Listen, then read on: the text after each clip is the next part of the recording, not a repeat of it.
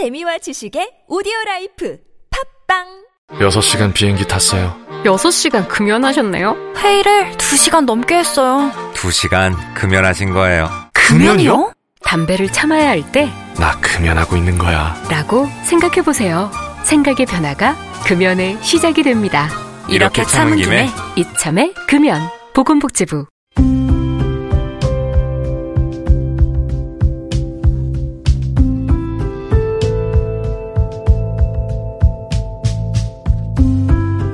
칼럼을 읽어드립니다.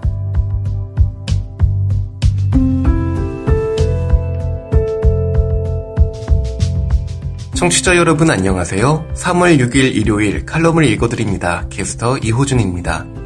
칼럼을 읽어드립니다에서는 여러분과 같이 고민하고 장에게 최신 정보를 담은 글을 골라 전해드리고자 하는데요. 그럼 바로 오늘의 칼럼 만나보시죠.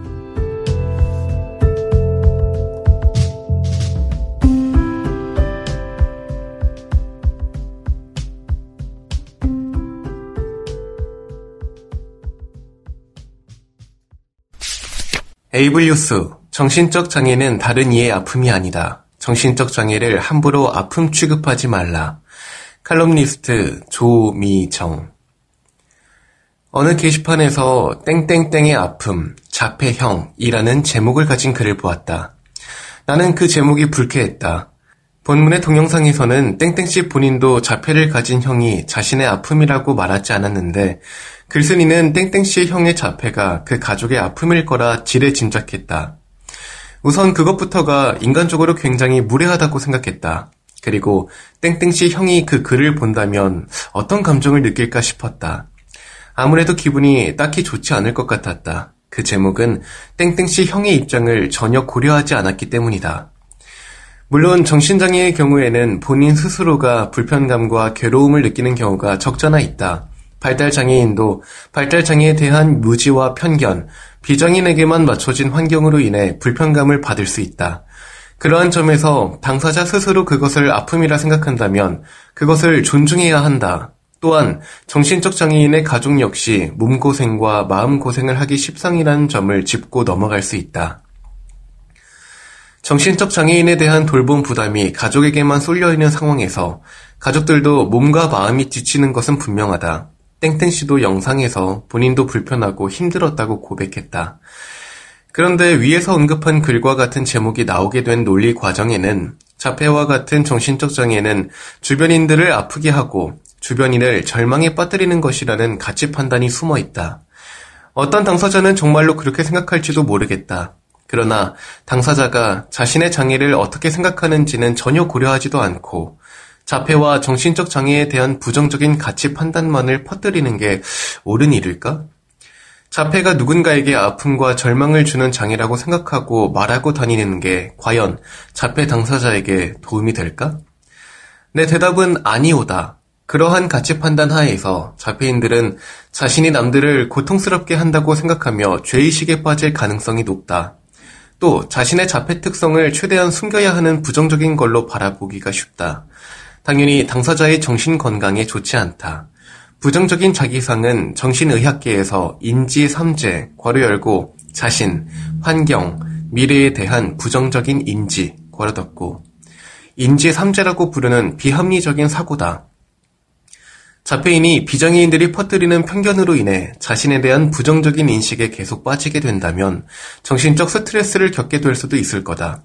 또 하나 지적하고 싶은 게 있는데 타인의 정신적 장애를 아픔으로 치환하는 것은 정신적 장애인에 대한 시혜적인 태도를 내포한다는 점이다. 정신적 장애인은 아프니까 우리 괄호 열고 비장애인 괄호 닫고 우리가 돌봐줘야 한다. 힘든 사람들이니까 보듬어줘야 한다. 라는 생각이다. 비장애인들이 굳이 돌봐주지 않아도 정신적 장애인과 그 가족은 당면한 일을 헤쳐나갈 수 있다. 그들은 불쌍한 사람도 아니다. 정신적 장애는 당사자를 불쌍한 사람으로 만드는 장애가 아니기 때문이다. 정신적 장애인과 그 가족도 비장애인과 마찬가지로 동등하게 자신의 일상을 꾸려나가는 사람이다. 검색창에 자폐와 아픔을 함께 검색하면 아직도 자폐를 부정적 수식어와 함부로 결부시키는 글들이 많다. 그에 비해 자폐를 아픔으로 생각하지 않는다거나 이러한 생각에 반대한다는 목소리는 찾아보기 어렵다. 아니, 자폐 당사자의 의견 자체가 묵살되고 있는 형편이다. 현실이 개탄스럽다. 자폐인 100명에게 당신의 장애가 아픔이냐고 묻는다면 얼마나 그렇다고 대답할까? 많은 사람은 그렇게 생각하지 않을 뿐더러 오히려 이러한 질문을 굉장히 무례하다고 생각할 거다. 자신의 장애를 어떻게 바라볼 것인지는 당사자가 정하는 거다. 비장애인이 무례하고 오만한 추측으로 왈가왈부할 것이 아니다. 자폐와 정신적 장애는 타인을 아프게 하기 위해 존재하는 것이 아니다. 정신적 장애는 그저 정신적 장애 특성일 뿐이다.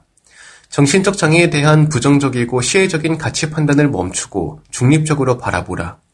정신적 장애인과 그 가족을 아프게 하는 건 정신적 장애 그 자체가 아니고 비장애인들의 편견이다. 그리고 장기적으로 봤을 때 중립적인 관점을 견지하는 데 그칠 게 아니라 자폐와 정신적 장애, 신경 다양성을 긍정적으로 인식하고 자부심을 가져야 한다. 장애를 긍정적으로 바라볼 때 장애인은 보다 행복한 삶을 살 수 있다. 지금 여러분께선 KBIC 뉴스 채널 매주 일요일에 만나는 칼럼을 읽어드립니다를 듣고 계십니다. 에이블 뉴스 3월 9일 대선 장애인들이 호구입니까? 제20대 대통령 선거 책자형 선거 공보물 도착에 붙여 기고 잘린 무지개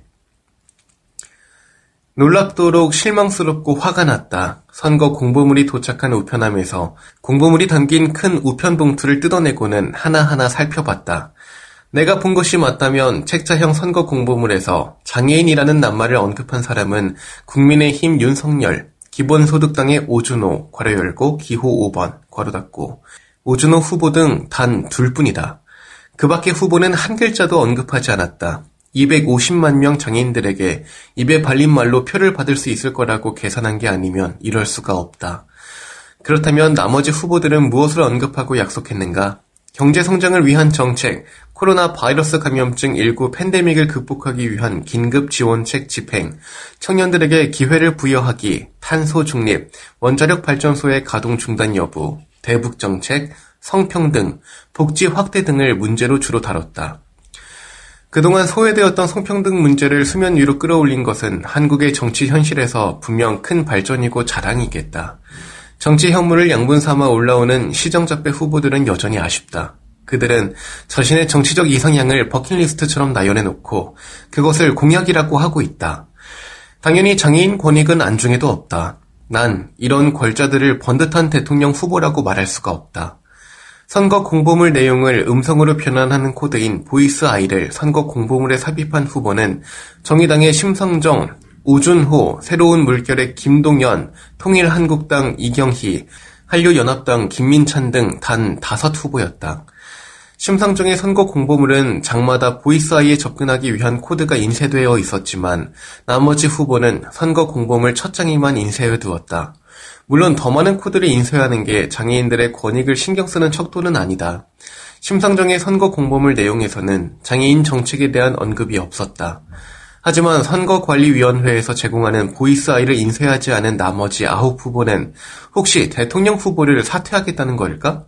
아니면 시각장애인들에게 선거 공보물을 보여주기 싫은 것일까? 다른 군소 후보들이야 정치 경력도 없고 정치 혐오에 편승하려는 시정잡배라고 하더라도 더불어민주당의 이재명, 국민의힘의 윤석열, 국민의당 안철수 후보는 원내 정당에서 공천된 후보들이다. 한 표한 표가 아쉬운 선거의 승리를 알고도 이런 것 하나 챙기지 못하는 선거 공보물을 만들었다는 것은 부끄러울 일이다. 옆길로 새는 이야기지만 가장 어처구니 없는 선거 공보물을 만든 새누리당의 옥은호 후보는 길바닥에 눈비에 젖은 채 질펀이 달라붙은 일수 광고만도 못한 크기의 종이에 후보자 정보 공개 자료를 인쇄해서는 그것을 선거 공보물이라고 내놓기까지 했다. 안경을 쓰는 사람도 안경을 벗으면 이름도 제대로 읽을 수 없는 보험 광고에 스치고 지나가는 면제 조항인지 무엇인지 알 수 없는 크기로 인쇄해 놓고 그것이 선거 공보물이라니 기가 찰 노릇이다. 공보물의 내용에 접근하기 어려울수록 그 쓸모가 줄어드는 것이 선거 공보물임을 감안한다면 그것은 선거 공보물이 아니라 그저 작은 폐지에 불과하다. 다인 것은 저품질의 종이를 쓴 덕분에 낭비되는 종이의 양이 많지 않았을 거라는 점이다. 마지막으로 일개 시민인 나의 세 가지 부탁만 들어주시라. 첫째, 모든 시민들이 읽기를 바라고 만든 선거 공보물로서 인정받고 싶다면 정보 접근성을 위해 Voiceye를 삽입하든 점자로 인쇄를 하든 하시라. 둘째, 다른 후보를 헐뜯을 지면이 있으면 그것을 장애인 정책에 대한 구체적인 계획을 서술하는 부분으로 사용해달라. 셋째, 장애인들을 선거권이 있는 시민이 아닌 호구로 본다면 대통령 선거에 출마하지 말아달라. 250만에 이르는 등록 장애인들을 비롯한 이들의 삶에 일말의 관심도 없는 사람이 왜 대통령이 되어야 하는가? 당신들의 유년기 장래 희망을 이뤄주기 위해 선거를 하는 것이 아니다.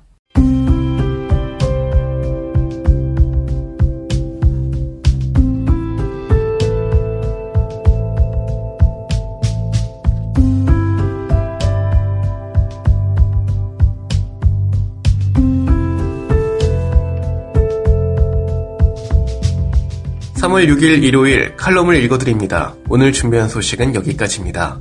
지금까지 제작의 이창훈, 진행의 이호준이었습니다. 끝까지 청취해주셔서 고맙습니다.